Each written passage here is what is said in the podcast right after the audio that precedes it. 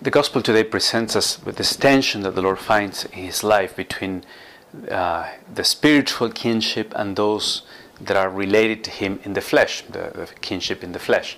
So those who are his mother and his extended family or his cousins. That, that's what brothers stands for in this in this context. That's what the, the word the Aramaic and therefore the Greek word means. It's not just you know, a, a, a immediate immediate sibling, but also those are cousins. And you know, the Lord says in this case, my obligation, my duty at this time is to is to be with those that the Father has called me to to preach the kingdom to. He he has called his disciples, they're following him, he's preaching the gospel to them. Uh, he's gathering, you know, the, twi- the 12 tribes of Israel and, and starting the kingdom of God.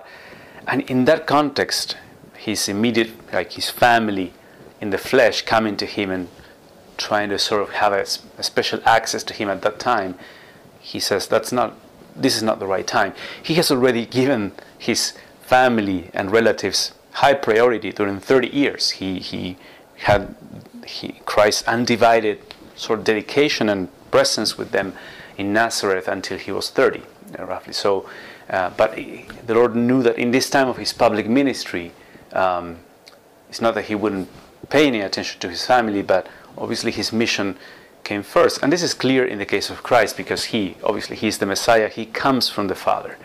And so, as much as he belongs to his family in the flesh, in a sense, he also belongs to the Father, and the mission given to him by the Father is also part of his identity. It's not some sort of you know artificial construct that is added, added to his personality. Now, uh, obviously, that's not so easy to discern from his, for his own relatives.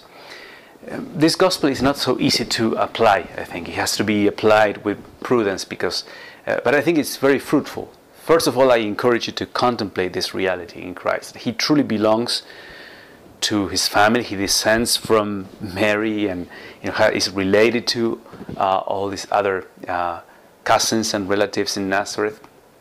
But he also, also his identity is in the Spirit.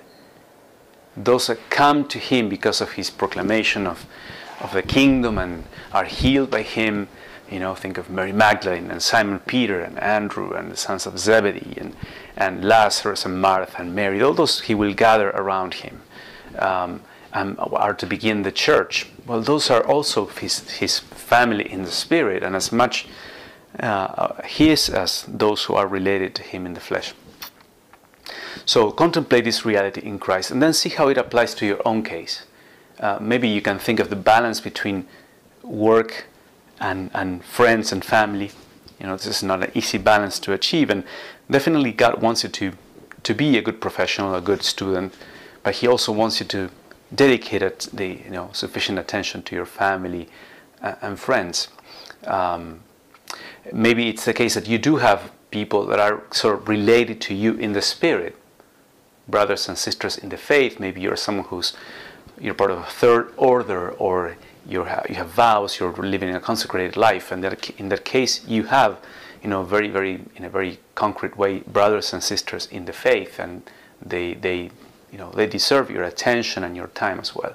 Um, and at times, in, you know, that comes over your um, your family in the flesh.